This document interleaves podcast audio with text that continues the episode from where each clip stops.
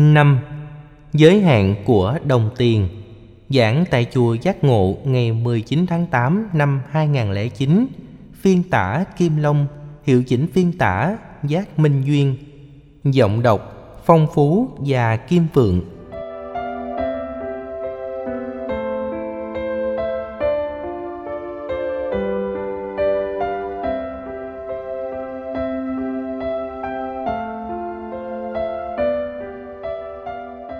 tiền không phải là tất cả. Phần lớn chúng ta đều biết giá trị tích cực của đồng tiền, nhưng phân tích về giới hạn và sự tiêu cực của nó thì ít người đề cập vì nhiều lý do khác nhau. Thứ nhất, người ta cho rằng tiền là tiên, là phật, là sức bật tuổi trẻ, là sức khỏe tuổi già, là cái đà danh vọng, là cái lọng che thân, là cán cân công lý. Quan niệm sai lầm về giá trị giao hoán của đồng tiền khiến con người chạy theo bằng nhiều hành động phi pháp, dẫn đến kết quả ngồi tù. Hậu quả đó còn đeo bám chúng ta từ kiếp này sang kiếp khác dưới hình thức nhân quả. Thứ hai, khi không thấy mặt giới hạn của đồng tiền, thì việc có nhiều tiền sẽ làm cho người ta tiêu xài hoang phí và đánh mất chính mình trong sự hưởng thụ mà cứ nghĩ rằng đó là nguyên nhân dẫn đến hạnh phúc, rơi vào sai lầm này chúng ta bỏ quên giá trị tương lai mà việc hối hận đôi lúc đã muộn màng thứ ba, để thấy rõ giới hạn của đồng tiền thì việc so sánh đối chiếu giúp chúng ta thấy và tránh được nó dễ dàng hơn trong bài này, tôi chủ yếu dựa vào các câu ngạn ngữ Trung Quốc hiện nay được dịch và phổ biến trên Internet. Nguyên văn gồm gần 20 câu phát biểu. Tôi chọn lọc nêu ra vài câu để thông qua đó, chúng ta cùng thấy rõ những giới hạn, và tránh được tác hại tiêu cực do sử dụng đồng tiền sai phương pháp. Nếu hiểu đồng tiền là kẻ đầy tớ trung thành, phụng sự cho hạnh phúc chân chính của con người, thì đồng tiền đó được gọi là đồng tiền khôn. Nhưng nếu hiểu đồng tiền là chủ nhân sai sử, định đoạt tất cả mọi thứ, thì đó là đồng tiền dại hay đồng tiền ma dẫn dắt ta vào con đường đọa lạc và mất hạnh phúc. Tiền và tổ ấm. Tiền có thể mua được ngôi nhà, nhưng không thể mua được tổ ấm. Ngôi nhà thuộc về vật chất với không gian lớn nhỏ, trang trí nội thất ngoại thất, cảnh sân vườn các vật dụng trong nhà nhiều hay ít. Một phần lệ thuộc vào tài chính của gia đình, một phần lệ thuộc vào thói quen và phong cách sống người trung hoa có khuynh hướng không thích trang trí nhà, cầu kỳ, mặc dù họ rất giàu, vì đôi lúc nó thu hút kẻ trộm ghé mắt đánh hơi. Bên trong căn nhà, tuy nhiều vàng, nhưng màu sắc trang trí căn nhà chẳng hấp dẫn chút nào. Mái nhà có thể là phương tiện tốt để tạo ra mái ấm gia đình, nếu ta biết cách. Một túp liều tranh, hai quả tim vàng, chỉ là mô hình tình yêu lý tưởng hễ cái gì lý tưởng, cái đó không có thật. Hoặc nếu có cũng chỉ tồn tại trong khoảng thời gian rất ngắn. Do đó, tiền rừng biển bạc, nếu không biết cách chăm sóc, thì nhà sang trọng cỡ nào đi nữa cũng không thể mang lại hạnh phúc cho đời sống vợ chồng và mối liên hệ thiêng liêng với con cái. Các tỷ phú, triệu phú, đại gia có thể mua vài chục căn nhà khác nhau, mỗi căn trị giá vài tỷ đồng nhưng nếu không biết cách dung bón thì hạnh phúc vẫn cất cánh bay cao.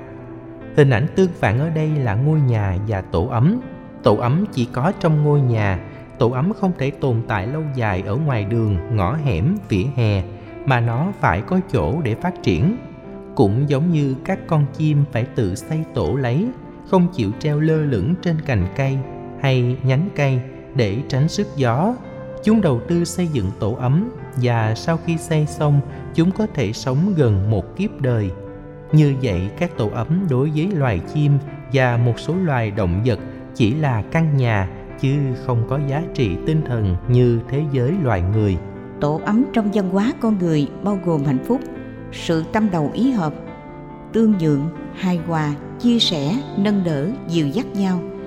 Dành thời gian cho đời sống vợ chồng mỗi ngày dài ba tiếng, có thể quá dài so với các doanh nghiệp lớn vì họ chỉ bận tâm tạo ra tiền, đôi lúc không quan tâm đến người thân thương.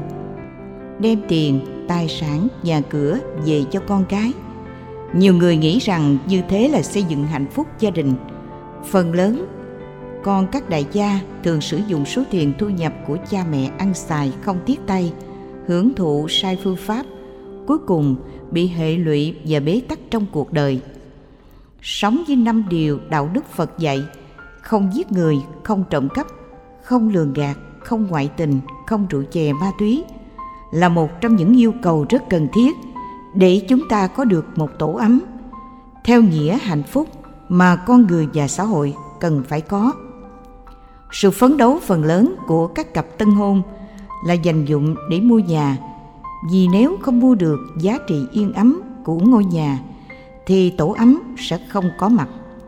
Nhưng có căn nhà mà không có hạnh phúc thì cũng chẳng giá trị gì. Trước sau rồi sẽ có bên đề nghị ly thân và con cái trở thành nạn nhân trực tiếp. Do đó, phải quan tâm đến tổ ấm. Người biết quan tâm đến tổ ấm thì dù ngôi nhà vật lý có nhỏ, nằm ở khu vực không mấy thuận lợi, vẫn có thể đảm bảo được hạnh phúc. Ở hải ngoại luôn đặt nặng công dân sống cũng là một căn nhà chất liệu đó chất lượng đó nhưng nếu mua ở khu vực sang trọng thì giá có thể cao gấp 3 đến 5 lần. Người ta đành lòng bỏ tiền vì môi trường sống tại đây an toàn về tính mạng, không có kẻ nghèo, ít tệ nạn. Ở những nơi như thế, người ta cảm giác bình an hơn và tổ ấm gia đình được siết chặt hơn.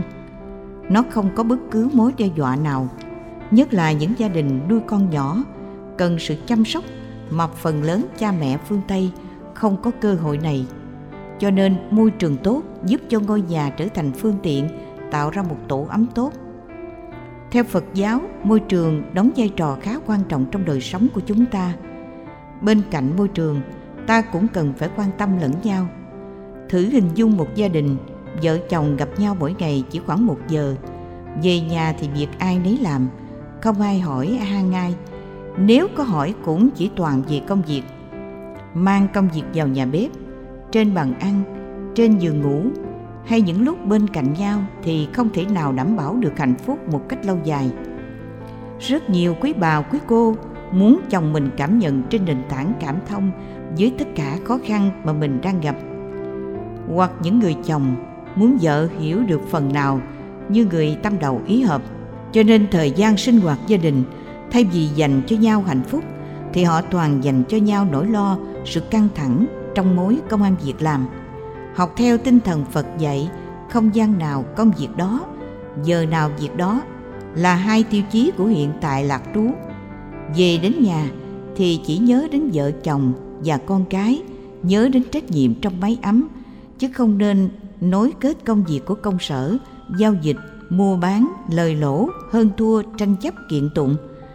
Bởi vì ban căng thẳng đó về nhà, thì máy ấm gia đình biến mất, mặc dù ta ở nhà cao cửa rộng. Tiền và giấc ngủ. Tiền có thể mua được chiếc giường, nhưng không mua được giấc ngủ. Ai cũng hiểu rõ, giường là phương tiện để ngủ ngủ dưới đất. Vẫn có thể ngủ ngon vài ngày, nhưng không được lâu vì yếu sức khỏe có thể dẫn đến cảm cúm đau nhức xương khớp do độ ẩm dưới lòng đất tấn công vào cơ thể chúng ta. Cho nên chiếc giường tốt được hiểu là phương tiện đảm bảo sức khỏe và giấc ngủ. Nhiều người không quan tâm đến sự đảm bảo về giấc ngủ này mà chỉ mong mỏi được êm ấm trong lúc nằm hoặc ngồi trên đó. Do đó, thiếu kiến thức về lĩnh vực thì dù ngủ trên giường tiện nghi nhưng bệnh tật vẫn phát sinh, nhất là những chiếc giường nệm quá thụng.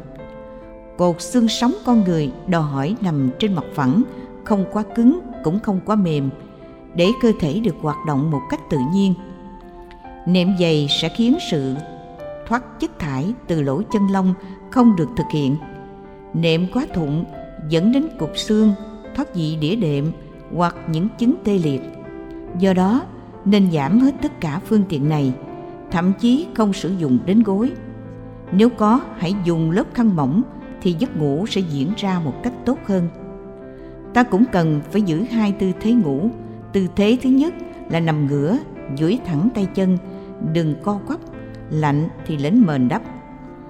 Co rút tuy có cảm giác ngủ ngon, lạnh thân nhiệt bên ngoài và tỏa thân nhiệt bên trong, chống chế cái lạnh, giúp chúng ta ngủ ngon. Nhưng thực tế lại tổn hao sức khỏe đáng kể hoặc dẫn đến tình trạng nghẽn máu và ác mộng. Tư thế thứ hai là ngủ theo thế con sư tử, tức là nằm nghiêng phía tay phải, cái gối vừa khoảng cách của vai. Tùy theo mỗi người, độ vai từ cổ có chiều dài hơn một tấc. Ta đặt gối bằng như vậy để khi nằm nghiêng, đỉnh đầu, cột xương sống và mọi xương sườn trở thành một đường thẳng. Phần lớn các vị xuất gia theo lời khuyên của Đức Phật đều chọn tư thế ngủ này. Nó phù hợp với quy luật vận hành của vũ trụ về âm dương, ngày đêm và do vậy sức khỏe duy trì. Suốt cuộc đời Đức Phật ngủ nghiêng về phía tay phải. Khi qua đời Đức Phật cũng nằm ở tư thế đó nên không bao giờ gặp ác mộng. Tránh nằm sấp vì nằm sấp gợi dục và làm máu huyết không lưu thông đè ép tim, hơi thở khó đều và khi đọc sách tránh nằm sấp ngửa cổ lên đọc. Giường là phương tiện dẫn đến giấc ngủ nhưng nó không thể mua được giấc ngủ. Như vậy, để có được giấc ngủ thì ta phải làm gì? Trong kinh Đức Phật dạy, cứ mỗi ngày người đệ tử Phật nên thực tập bài quán từ bi để năng lượng của tình thương được lan tỏa, phủ trùm lên những người thân và sau đó đến kẻ thù hoặc những người quan niệm chúng ta là kẻ thù. Thể hiện lòng từ bi với người thân, người biết tôn kính mình thì dễ vì ta và họ ăn khớp nhau một cách liên minh. Nhưng thể hiện tình thương với những kẻ đối lập và những người hại mình mới khó. Đạo phật dạy chúng ta làm như thế, làm gì trăm nghìn người bạn đôi lúc vẫn chưa đủ. Nhưng một kẻ thù cũng đủ làm ta rất bất sang ban do đó, cố gắng tháo mở hận thù, thiết lập tình bạn và phương pháp quán từ bi ít nhất giúp chúng ta thành công ở chỗ không có gút mắt gì với ai. Người ta có thể có gút mắt với mình, nhưng gút mắt đó là một chiều. Cái gì một chiều, cái đó không hệ lụy nặng và về lâu, về dài sẽ được tháo mở một cách tốt đẹp như vậy, thực tập quán từ bi trước khi đi ngủ sẽ làm cho chúng ta không còn nỗi ấm ức đối với những bực dọc, những người không ưa, những đối tượng thiếu dễ thương, những kẻ gây hấn, góp phần tạo nỗi khổ niềm đau cho ta. Sự thực tập thứ hai là buông xả. Hiện tại, lạc trú theo tinh thần phật dạy, còn bao gồm công việc nào phải ăn khớp với thời khắc đó. Ví dụ buổi sáng từ 7 giờ đến 11 giờ chiều từ 1 giờ đến 5 giờ là công việc văn phòng, công xưởng. Đến giờ nghỉ giải lao là chỉ hiểu đơn giản hít thở, thư giãn, bớt căng thẳng, giảm áp lực chứ không ngồi tán gẫu, cũng không rượu bia. Về đến nhà chỉ chuyên tâm lo việc nhà.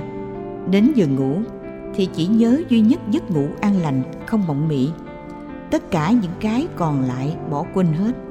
Ai tập như thế thì có thể khắc phục được tình trạng mất ngủ. Rất nhiều người khó tính, nằm trên giường quen thuộc ở nhà thì ngủ được, nhưng khi sang phòng khác cũng trong căn nhà ấy lại trằn trọc thâu đêm. Như vậy, sự khó tính này cho thấy sự dính dấp của chúng ta về phương tiện vật chất quá cao khiến chúng ta không thích ứng môi trường mới và mất ngủ diễn ra nhiều lần, ảnh hưởng đến sức khỏe và tính tình. Buông xả tất cả những căng thẳng trong ban ngày, thì về đêm, ta nằm chỉ cần hít thở thật sâu, nhẹ nhàng, thư lắng. Tư thế thoải mái, không co duỗi, giấc ngủ sẽ có mặt rất nhanh. Ngủ không mộng mị cho chúng ta tuổi thọ lâu bền, sống cũng khỏe mạnh. Cho nên hãy cố gắng thực tập. Muốn có giấc ngủ ngon thì tâm phải quan hỷ tất cả những gút mắt, những dướng bận trong cuộc đời phải buông xả hết trước khi nhắm mắt, phải biết quán tình thân, tình thương trên nền tảng của rộng lượng và tha thứ tối kỵ đọc sách, xem truyền hình hay xem báo trước giấc ngủ, bởi vì hoạt động này khiến ý thức tiếp tục hoạt động và do đó giấc ngủ không thể nào thư lắng được. Hãy tập thể dục khoảng 15 phút trước khi ngủ. Nằm xuống ta quán tưởng. Nam mô Quan Thế Âm Bồ Tát cho con ngủ ngon lành, cho con ngủ an giấc không mộng mị. nếu là sinh viên học sinh thì ngoài câu quán tưởng đó ta còn nhẩm thêm câu con sẽ thi đỗ đạt cao với sự tự tin lớn. Hoặc đối với người đang nỗ lực đầu tư công trình thì ngoài tâm niệm như vừa nêu ta còn tự nhủ năng lực ở mỗi con người là vô tận xin cho con chiếc chìa khóa để khai mở các năng lực đó. Ta nạp dữ liệu của sự tự tin với chức năng tự điều chỉnh tất cả rối loạn của ý thức do suy nghĩ quá nhiều. Và vì thế, cảm giác thư lắng có mặt giúp ta đạt giấc ngủ an lành. Sẽ là một sai lầm. Nếu nghĩ rằng phương tiện của giường mùng mền chiếu gối tốt, thì giấc ngủ sẽ tốt. Trong các chùa, phần lớn ngủ trên giường gỗ chùa nào khá có thể thêm cái chiếu, cái mền đơn sơ. Hầu như không ai sử dụng gối ôm, chỉ có một cái gối mỏng lót đầu. Ấy vậy mà, phần lớn thầy tu nằm xuống đều ngủ dễ dàng, vì họ vốn không có những bận tâm. Người tại gia, nếu thực tập vài mươi phần trăm như thế, hiệu quả sức khỏe thông qua giấc ngủ sẽ rất cao. Cho nên, đừng nên nghĩ rằng có tiền mua phương tiện tốt là có thể ngủ ngon một số người mua chiếc giường trị bệnh. Bên dưới có lớp điện tử truyền nhiệt thỉnh thoảng báo chí vẫn đưa tin, giường chập điện gây tử vong. Do đó ta đừng sợ hãi đến độ lúc nào cũng bật các loại mền nhiệt hay giường nhiệt cả trong mùa lạnh. Chỉ cần trước khi đi ngủ ta tập thể dục. Rồi với cái mền giản đơn đủ ấm, vừa với khí hậu và nhiệt độ xung quanh, ta vẫn ngủ ngon lành. Còn sử dụng nhiệt quá nhiều khiến chúng ta dần già trở nên yếu hơn khi ta rời khỏi cái mền, cái giường nhiệt đó. Hãy để cơ thể tự thích ứng với khí hậu xung quanh. Ngoại trừ người già, cần đến những hỗ trợ này. Còn bằng không, hãy sử dụng các biện pháp tự nhiên. Những chuyển hóa tâm lý đừng để cho gút dính trong tâm mình. Tiền và kiến thức. Tiền có thể mua được một quyển sách, nhưng không thể mua được kiến thức sách là nhịp cầu đi đến kiến thức, nếu sách đó chứa nội dung tích cực, chứ không phải lúc nào mua sách cũng đều tốt cả. Sách nhiều rắc rưởi, thường chiếm thị trường hơn những sách hay. Phần lớn những quyển sách đoạt giải bestseller, Pulitzer hay những giải thưởng quốc tế lại không phải là những quyển sách quá hay, mà là những quyển sách phổ thông. Cái gì mang tính phổ thông càng được nhiều người đọc bởi dễ hiểu dễ cảm nhận và dễ tiếp thu. Sách cực kỳ quyên bác chỉ đáp ứng cho giới chuyên gia hoặc nhà nghiên cứu. Thời gian đầu tư để viết thành một tác phẩm sách đôi lúc mất vài chục năm. Còn những sách bán chạy đôi lúc chỉ viết trong vòng vài tháng. Cho nên, đừng dựa vào tiêu chí bán chạy hay thuộc danh sách bestseller mà cho rằng đó là sách tích cực. Nội dung tích cực không lệ thuộc vào các giải thưởng mà sách được trao tặng. Người phương tây có câu ngạn ngữ, hãy cho tôi biết bạn đọc cái gì mỗi ngày, tôi sẽ cho bạn biết bạn là người như thế nào. Sách là loại thực phẩm tinh thần có thể làm tăng dưỡng chất và kiến thức. Nhờ đó, ta có những túi khôn của loài người, kinh nghiệm của thế hệ đi trước, các kiến thức chuẩn mực về mọi lĩnh vực ngành nghề để ta rút ngắn thời gian mà vẫn có thể trở thành chuyên gia giỏi ở một lĩnh vực chuyên môn nào đó. Cho nên phải chọn đúng sách hay, chứ không đọc tràn lan, vì đọc hoài sẽ không bao giờ hết. Thậm chí ta có thể chết trước khi đọc được những quyển sách hay. Mỗi ngành nghề dù ở cấp cử nhân, thạc sĩ, tiến sĩ, chỉ cần đọc khoảng chừng năm quyển sách của năm tác giả hay nhất lĩnh vực đó là ta có thể nắm bắt vấn đề.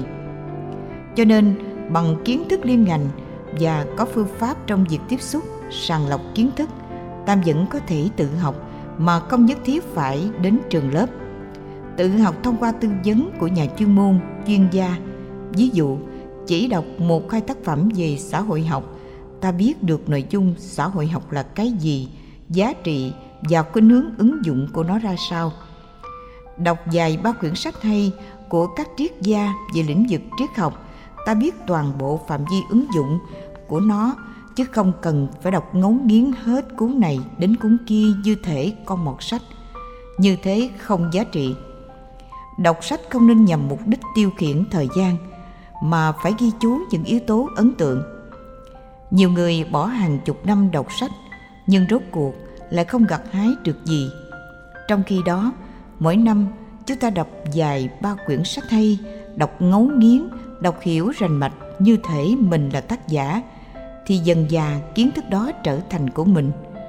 Rồi trên nền tảng của những gì mình đang có, chúng ta phát huy cái mới, không bộ nhớ nào siêu việt đến độ có thể giữ lại hết tất cả những dữ liệu kiến thức từ sách, nên chúng ta phải ghi chú.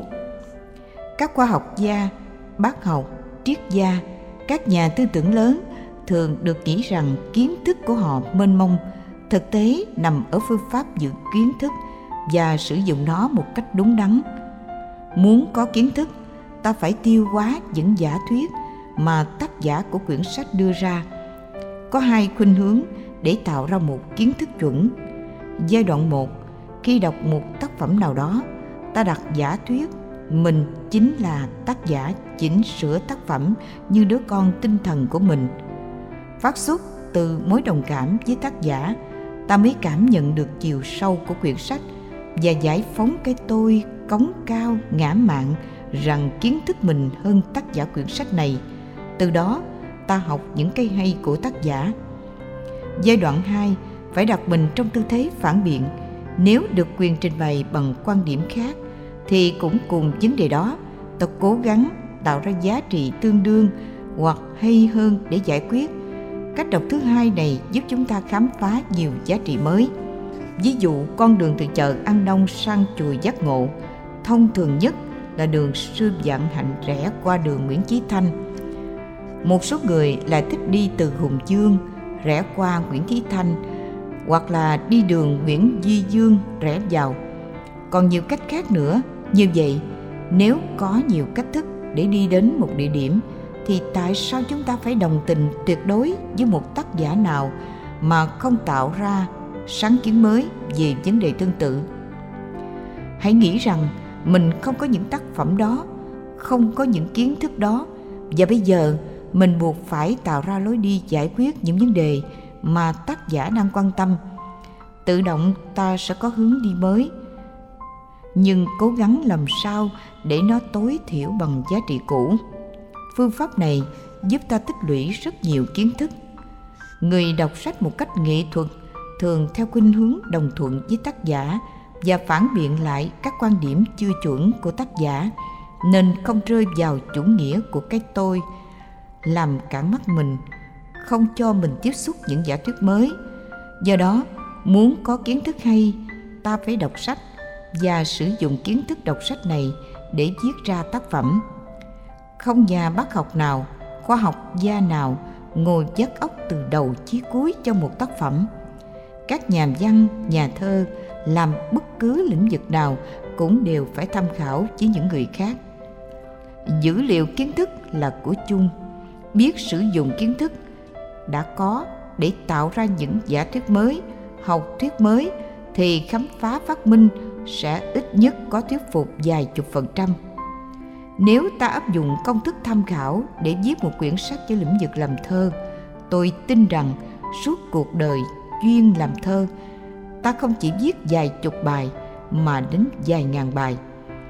Vấn đề là phương pháp luận phải để dòng cảm xúc dân trào ở mức độ không thể nén được nữa.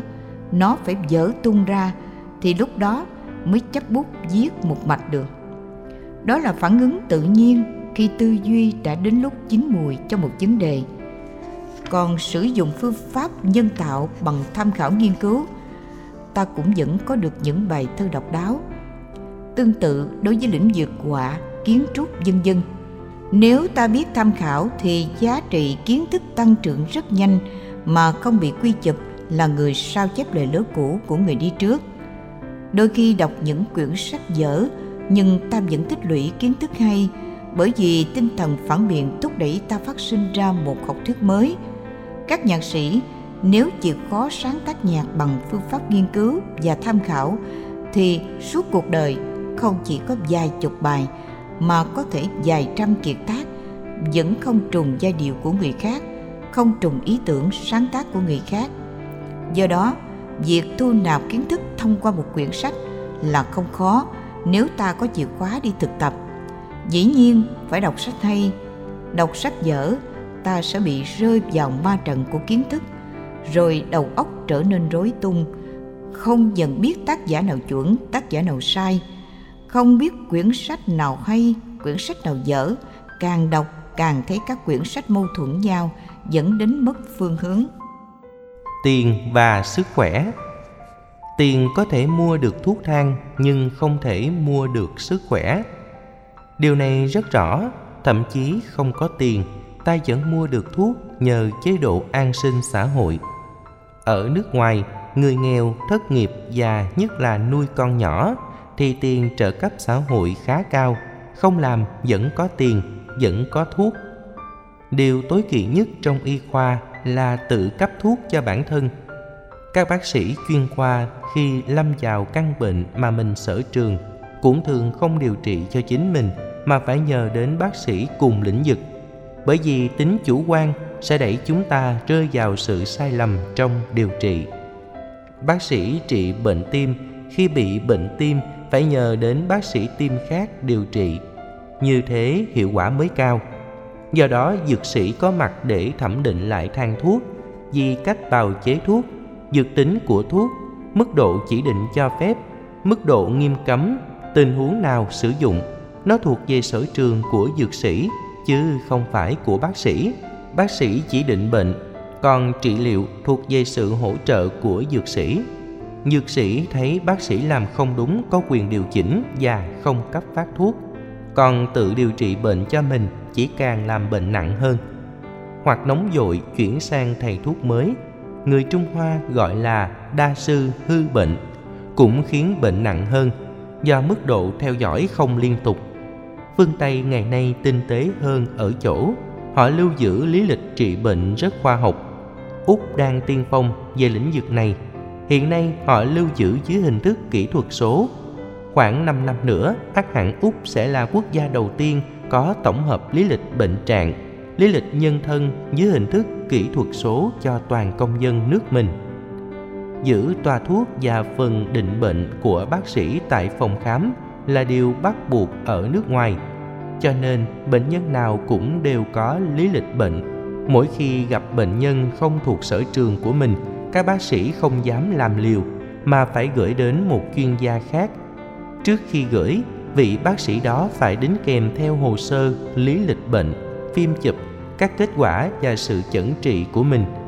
Truyền thông nối kết họ với nhau nhận xét của chuyên gia a, b, c sẽ là dữ liệu quan trọng cho bác sĩ định bệnh chuẩn xác hơn. Đó là phương pháp rất có trách nhiệm. Sự sơ suất nhỏ đôi khi khiến bác sĩ thân bại danh liệt và phải đền bù nhân mạng rất cao. Ở việt nam thì hầu như điều này chưa được quan tâm, cho nên mức độ chống chỉ định trong việc sử dụng thuốc xảy ra thường xuyên. Một số bác sĩ muốn bệnh nhân đến với mình nên kê toa mạnh để bệnh nhân có cảm giác bác sĩ này giỏi. Điều đó tối cấm kỵ ở ngành y. Phải trị những loại thuốc đơn giản trước, nếu không kết quả mới trị những thuốc mạnh hơn. Đó là tiến trình của trị bệnh. Uống thuốc mạnh sau này dễ lờn thuốc thì càng khó trị hơn. Huống hồ tự điều trị trong khi hoàn toàn không có kiến thức về lĩnh vực cho nên, muốn khỏe thì việc đầu tiên ta phải đảm bảo việc sử dụng các dịch vụ y tế chân chính và đúng phương pháp. Thuốc chỉ là phương tiện hỗ trợ và sẽ là một sự sai lầm nếu cả cuộc đời ta bám vào thuốc. Ai mắc bệnh mất ngủ luôn phải lệ thuộc vào thuốc.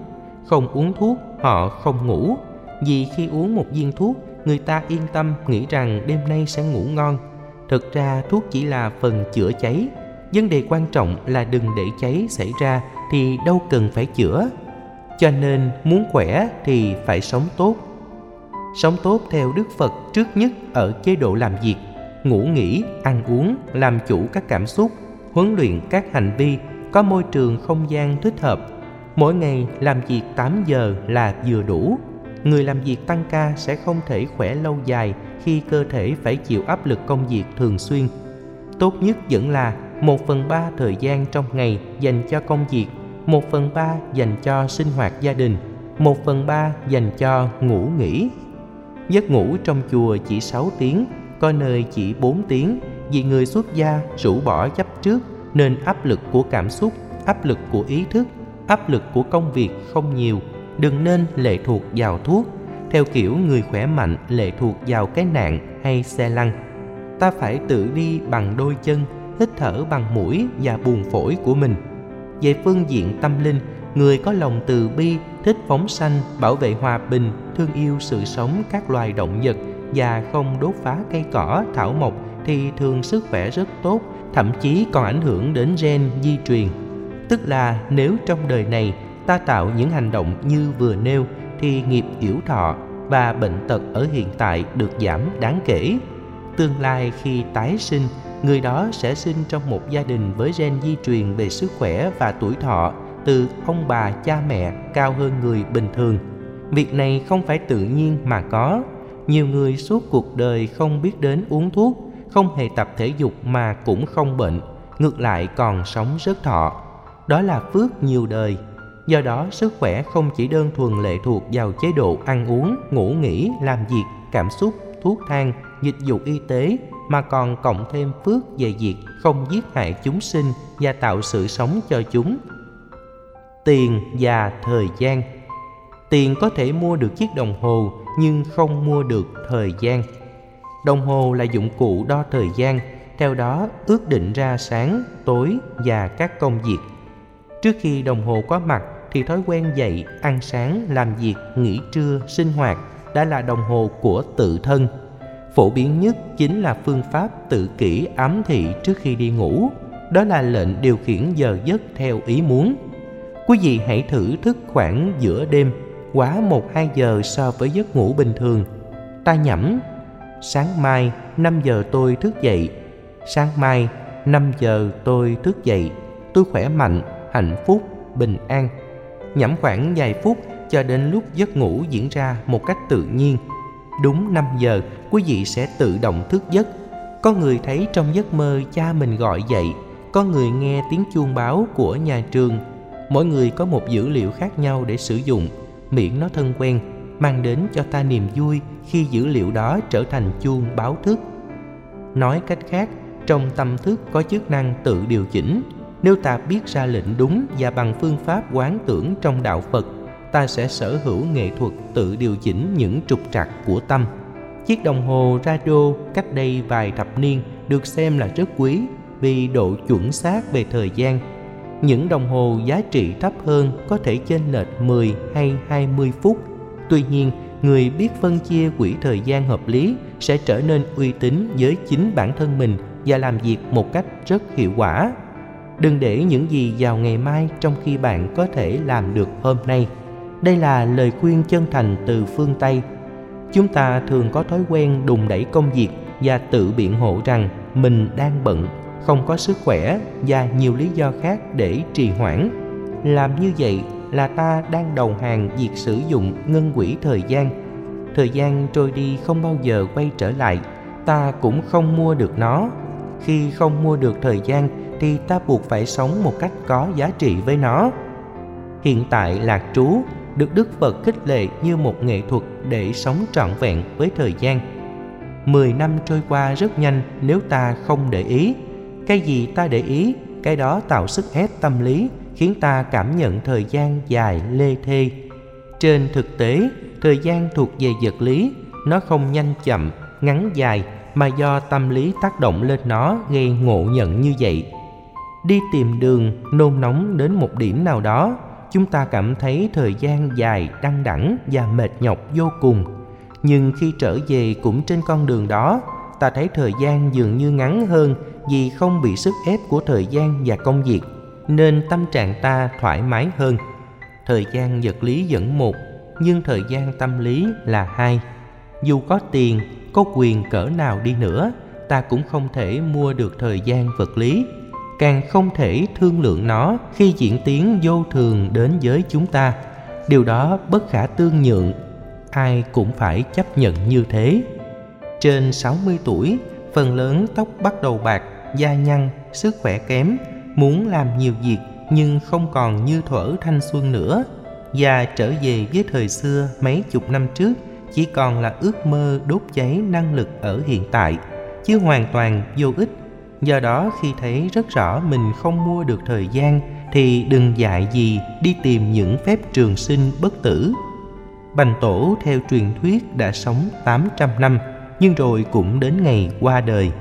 Người thọ nhất hành tinh hiện nay là 116 tuổi. Vài năm sau rồi cũng qua đời. Tiến trình của thời gian là đi tới không dừng lại. Chúng ta dừng thì chúng ta bị trở thành quá khứ chúng ta nỗ lực níu kéo quá khứ thì chúng ta trở thành quá khứ gấp đôi. Tính thời gian trôi chảy liên tục, không mua được thời gian, buộc chúng ta phải sống trọn vẹn, ý nghĩa với những giá trị của nó.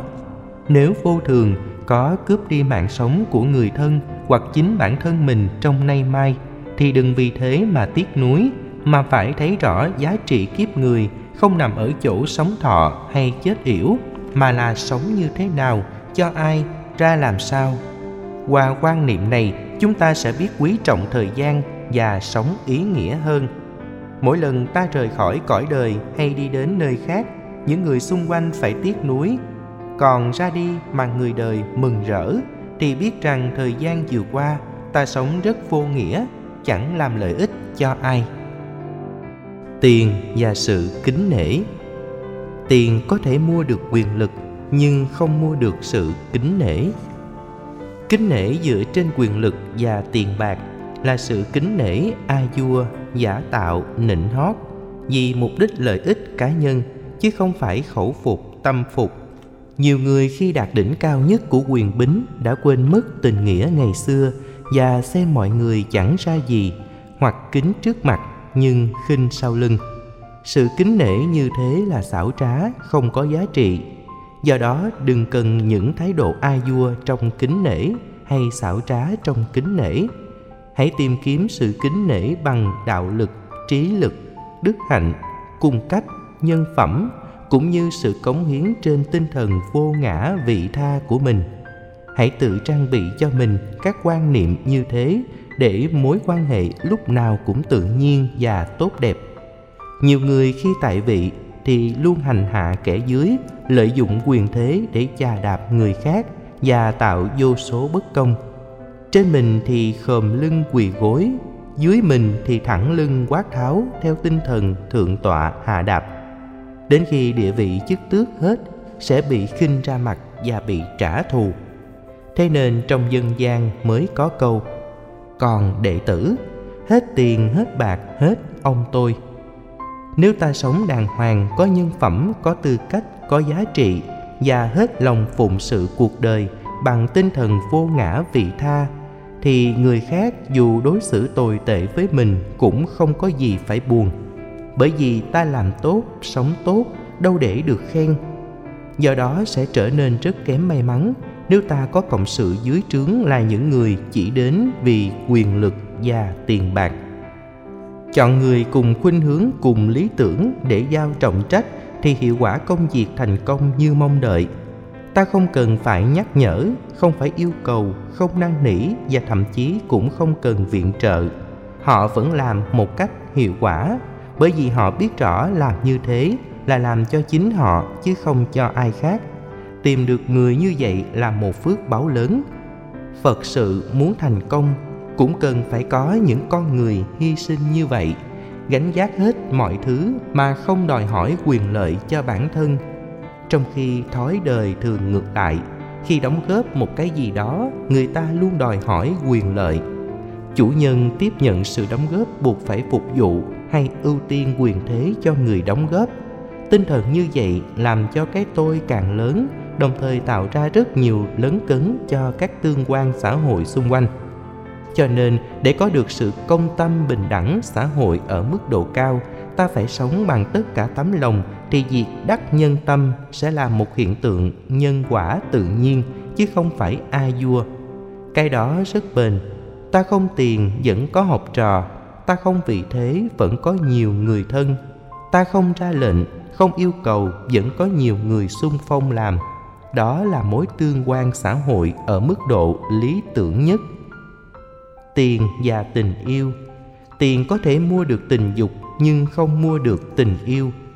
Câu này thích hợp với đời sống người tại gia.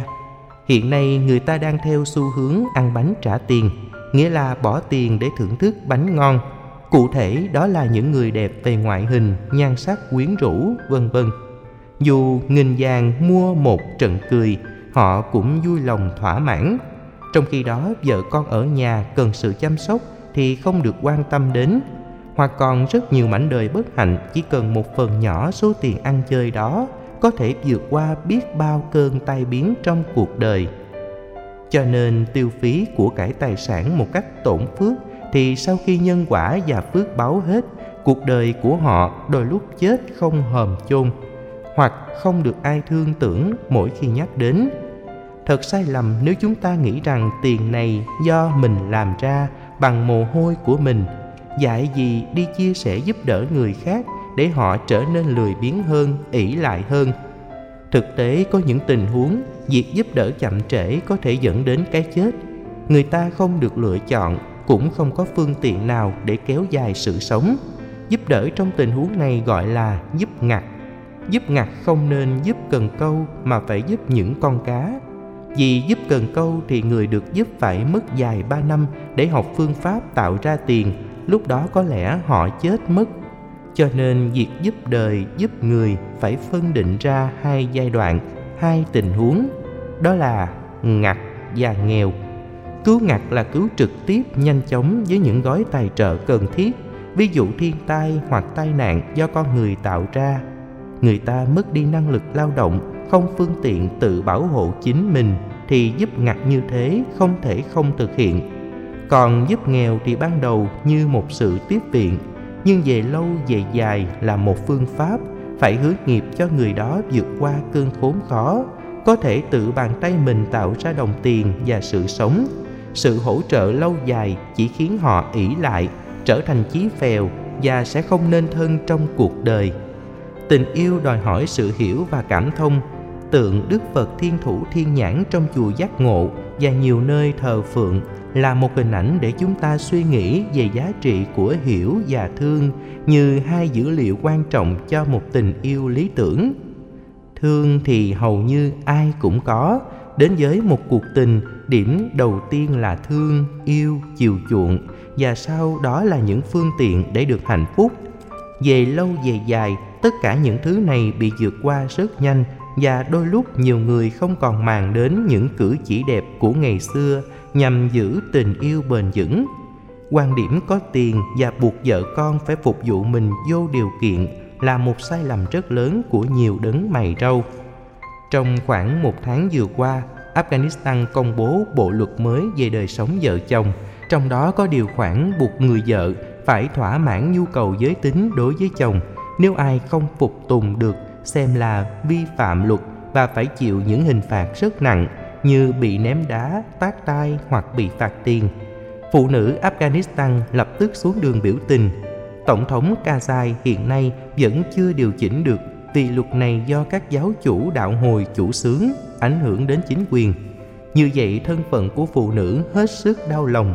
Họ buộc được hiểu như một dụng cụ phục vụ người nam, nhân phẩm của họ bị chà đạp ở mức độ nghiêm trọng để có tình yêu thì cả hai bên phải đến với nhau bằng tình thương và sự tôn trọng. Muốn như thế, ta phải có trí tuệ, sự hiểu biết. Cứ mỗi hành động của sự thương yêu và chăm sóc, nếu không có con mắt trí tuệ soi đường dẫn lối, nó sẽ rơi vào cảm tính và sự kỳ vọng cao. Nhiều người khi tặng ai một món quà, thường mong mỏi người kia phải hồi đáp lại cho mình. Như vậy, tình yêu bỗng trở nên có điều kiện nó như một mối giao lưu thương trường và người tiếp nhận không bao giờ cảm thấy thoải mái. Về lâu về dài, tình yêu sẽ chết dần chết mòn. Chính vì thế, cần phải có kiến thức mà thông thường nhất là sự hiểu biết để khi ta chăm sóc tình yêu cũng không bị rơi vào chủ nghĩa áp đặt. Cứ nghĩ rằng nhốt một con chim trong chiếc lồng vàng là mang lại cho nó hạnh phúc. Nhưng không ngờ sự áp đặt, tính cách gia trưởng và nhiều phương diện khác làm cho tình yêu ngày càng chết đi. Câu chuyện tàu Titanic là một ví dụ điển hình. Người chồng tỷ phú gia trưởng không cần hiểu vợ, mặc dù Rose xinh đẹp, nhạy cảm và rất thương yêu ông. Chồng không hiểu vợ, ép buộc bằng sự quát tháo hay nghi kỵ khiến tình yêu nghẹt thở và Rose muốn vẫy tay chào với nó. gặp Jack, Rose bất ngờ nhận ra đây là mối tình mới, tâm đầu ý hợp, vui vẻ, hạnh phúc hơn. Mặc dù về phương diện luật pháp thì đó là mối tình vi phạm, nhưng về phương diện tâm lý, đó lại là câu chuyện để chúng ta thấy. Nếu thương mà không hiểu chỉ làm người kia chán ngán. Đã chán thì dù nhiều tiền bạc cỡ nào đi nữa người kia vẫn cảm giác ngạt thở muốn thoát ra. Giống như trong căn nhà không có oxy thì phải đi tìm không khí bên ngoài. Bài học quan trọng trong câu chuyện titanic là thế huống hồ cưới vợ để hưởng thụ lại càng không nên, vì nó vi phạm đến đạo đức nhân phẩm của mình và vợ. Tiền và sự chung thủy. Tiền có thể mua được vợ đẹp nhưng không thể mua được sự chung thủy. Rất nhiều đại gia nhờ tiền mà cưới được vợ đẹp. Rất nhiều chị em phụ nữ nghĩ rằng phước lớn nhất của mình là sắc đẹp, nên họ hướng đến đàn ông giàu có. Bên nào cũng xây dựng hạnh phúc trên lợi thế của mình do vậy mà hạnh phúc không bao giờ bền. Đó chỉ là sự trao đổi lẫn nhau. Muốn có vợ chung thủy, ta phải là người đàng hoàng, đứng đắn. Tìm người tâm đầu ý hợp, chứ không nên dung giải tiền bạc, làm cho người chớm ngọt, lóa mắt. Gần đây, báo chí việt nam báo động hiện tượng đàn ông hàn quốc sang việt nam tìm vợ đẹp. Họ tổ chức những cuộc gặp mặt phi pháp. Nhiều tờ báo đưa tin rất đau lòng rằng một số cuộc tổ chức chà đạp nhân phẩm chị em phụ nữ ở mức độ cao nhất bằng cách yêu cầu chị em khỏa thân, dựa vào dáng thể để chọn vợ. Ấy thế mà cũng có vài chục cô làm việc này. Nhưng không phải ai cũng may mắn, theo quan niệm của họ là được chọn. Một số cô sống ở vùng quê có chút nhan sắc, nghĩ rằng lên thành phố tham gia vào các cuộc chọn vợ như thế là có thể giới tới tương lai tươi sáng hơn họ thông qua dịch vụ môi giới mỗi lần trang sức ăn mặc sang trọng thì phải dây mượn cả triệu đồng từ những chủ sắp xếp và chỉ cần 10 lần coi mắt thất bại là thiếu nợ hết 10 triệu, chưa kể tiền xe, tiền ăn ở, vân vân. Kết quả họ phải trở thành gái phục vụ lầu xanh. Ước mơ lên thành phố đổi đời, nào ngờ cuộc đời đã làm mình thay đổi tính tình, thay đổi hạnh phúc thành khổ đau. Giàu mà chi, sang trọng mà chi, nếu ta thật sự không có hạnh phúc. Nhân phẩm của người phụ nữ là sự hấp dẫn giới tính cao nhất về phương diện tâm lý học. Ta phải phát huy được nét đặc trưng này để giá trị còn hoài. Hiến tặng không phải là cách thể hiện lòng yêu thương khi phải xa người tình do nghĩa vụ quân sự do đi làm xa mà nó là dấu hiệu đầu tiên dẫn đến đổ vỡ về sau. Do đó muốn có sự chung thủy và hạnh phúc trong tình yêu thì đừng nên đặt trên nền tảng của sắc đẹp nhân dân Việt Nam rất sâu sắc ở chỗ cho rằng cái nết đánh chết cái đẹp. Cách đây 3 tháng, tờ báo Mực Tím cũng đưa tin một bé gái khoảng 13 tuổi khoe hàng bằng cách thoát y rồi đưa lên Internet để mong nhận những lời khen tặng của đấng mày râu. Làm như thế thì giá trị nhân phẩm phụ nữ bị chà đạp một cách quá tồi tệ. Nền văn hóa Việt Nam vốn khép kín và cũng là một nét rất ấn tượng, đặc biệt đối với chị em phụ nữ. Ăn mặc kín đáo ở nơi công cộng, những chiếc áo dài, áo bà ba hay áo lành lặn làm tăng hơn giá trị của con người. Đàn ông cởi trần, mặc quần đùi đã mất thẩm mỹ rồi, huống hồ chị em phụ nữ.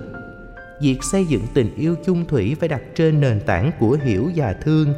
Hiểu và thương lâu dài thì mới chung thủy, nhan sắc cũng đến hồi tàn phai. Đại gia dẫu nhiều tiền, có thể mua một phụ nữ đẹp nhưng khi sắc đẹp giảm, anh ta sẽ tìm mua phụ nữ khác. Cứ như thế, biết bao người phụ nữ được thay thế và hạnh phúc trong sự chung thủy hoàn toàn không có mặt. Cũng như một tiến trình nhân quả, một số chị em phụ nữ chua chát lại, giả vờ lập gia đình, đính hôn với đại gia. Sau thời gian sinh sống, họ đòi ly dị để chiếm hưởng nửa tài sản kể từ ngày hôn phối đó là một trong những lý do mà phương Tây ngày nay thích chủ nghĩa độc thân, nhất là người giàu, vì họ không muốn chia tài sản cho một ai kể từ ngày đến ước. Tóm lại, tám danh ngôn về tiền và giới hạn của tiền do ngạn ngữ Trung Hoa cung cấp là những bài học mà trên thực tế ai cũng biết.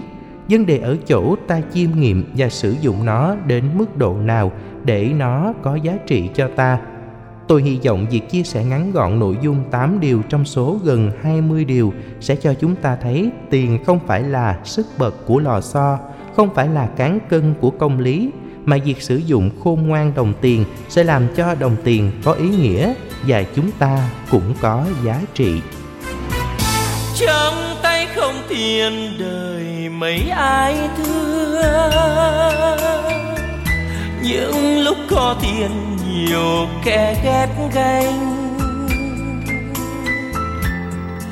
Bao đêm ngao ngán thở dài, nhìn lên mà hỏi ông trời, giờ tôi biết sống làm sao? Trời ơi! Ông trời ngoảnh mặt làm ngơ, vì đời không giống trong mơ, ít người phận số riêng ai trần gian là khói đọa đầy thì cớ sao gây oan thù? Vì danh lợi mà đau vì kiếm tiền phù nhau nhưng khi có tiền thì tiền cùng có. Lúc trắng tay ngàn lời nói ai nghe đêm nay em bỏ ta rồi, chạy theo cuộc sống đùa đòi. Vì một chữ tiền mà thôi. Đêm nay em bỏ ta rồi, chạy theo cuộc sống đùa đòi. Vì một chữ tiền trời ơi.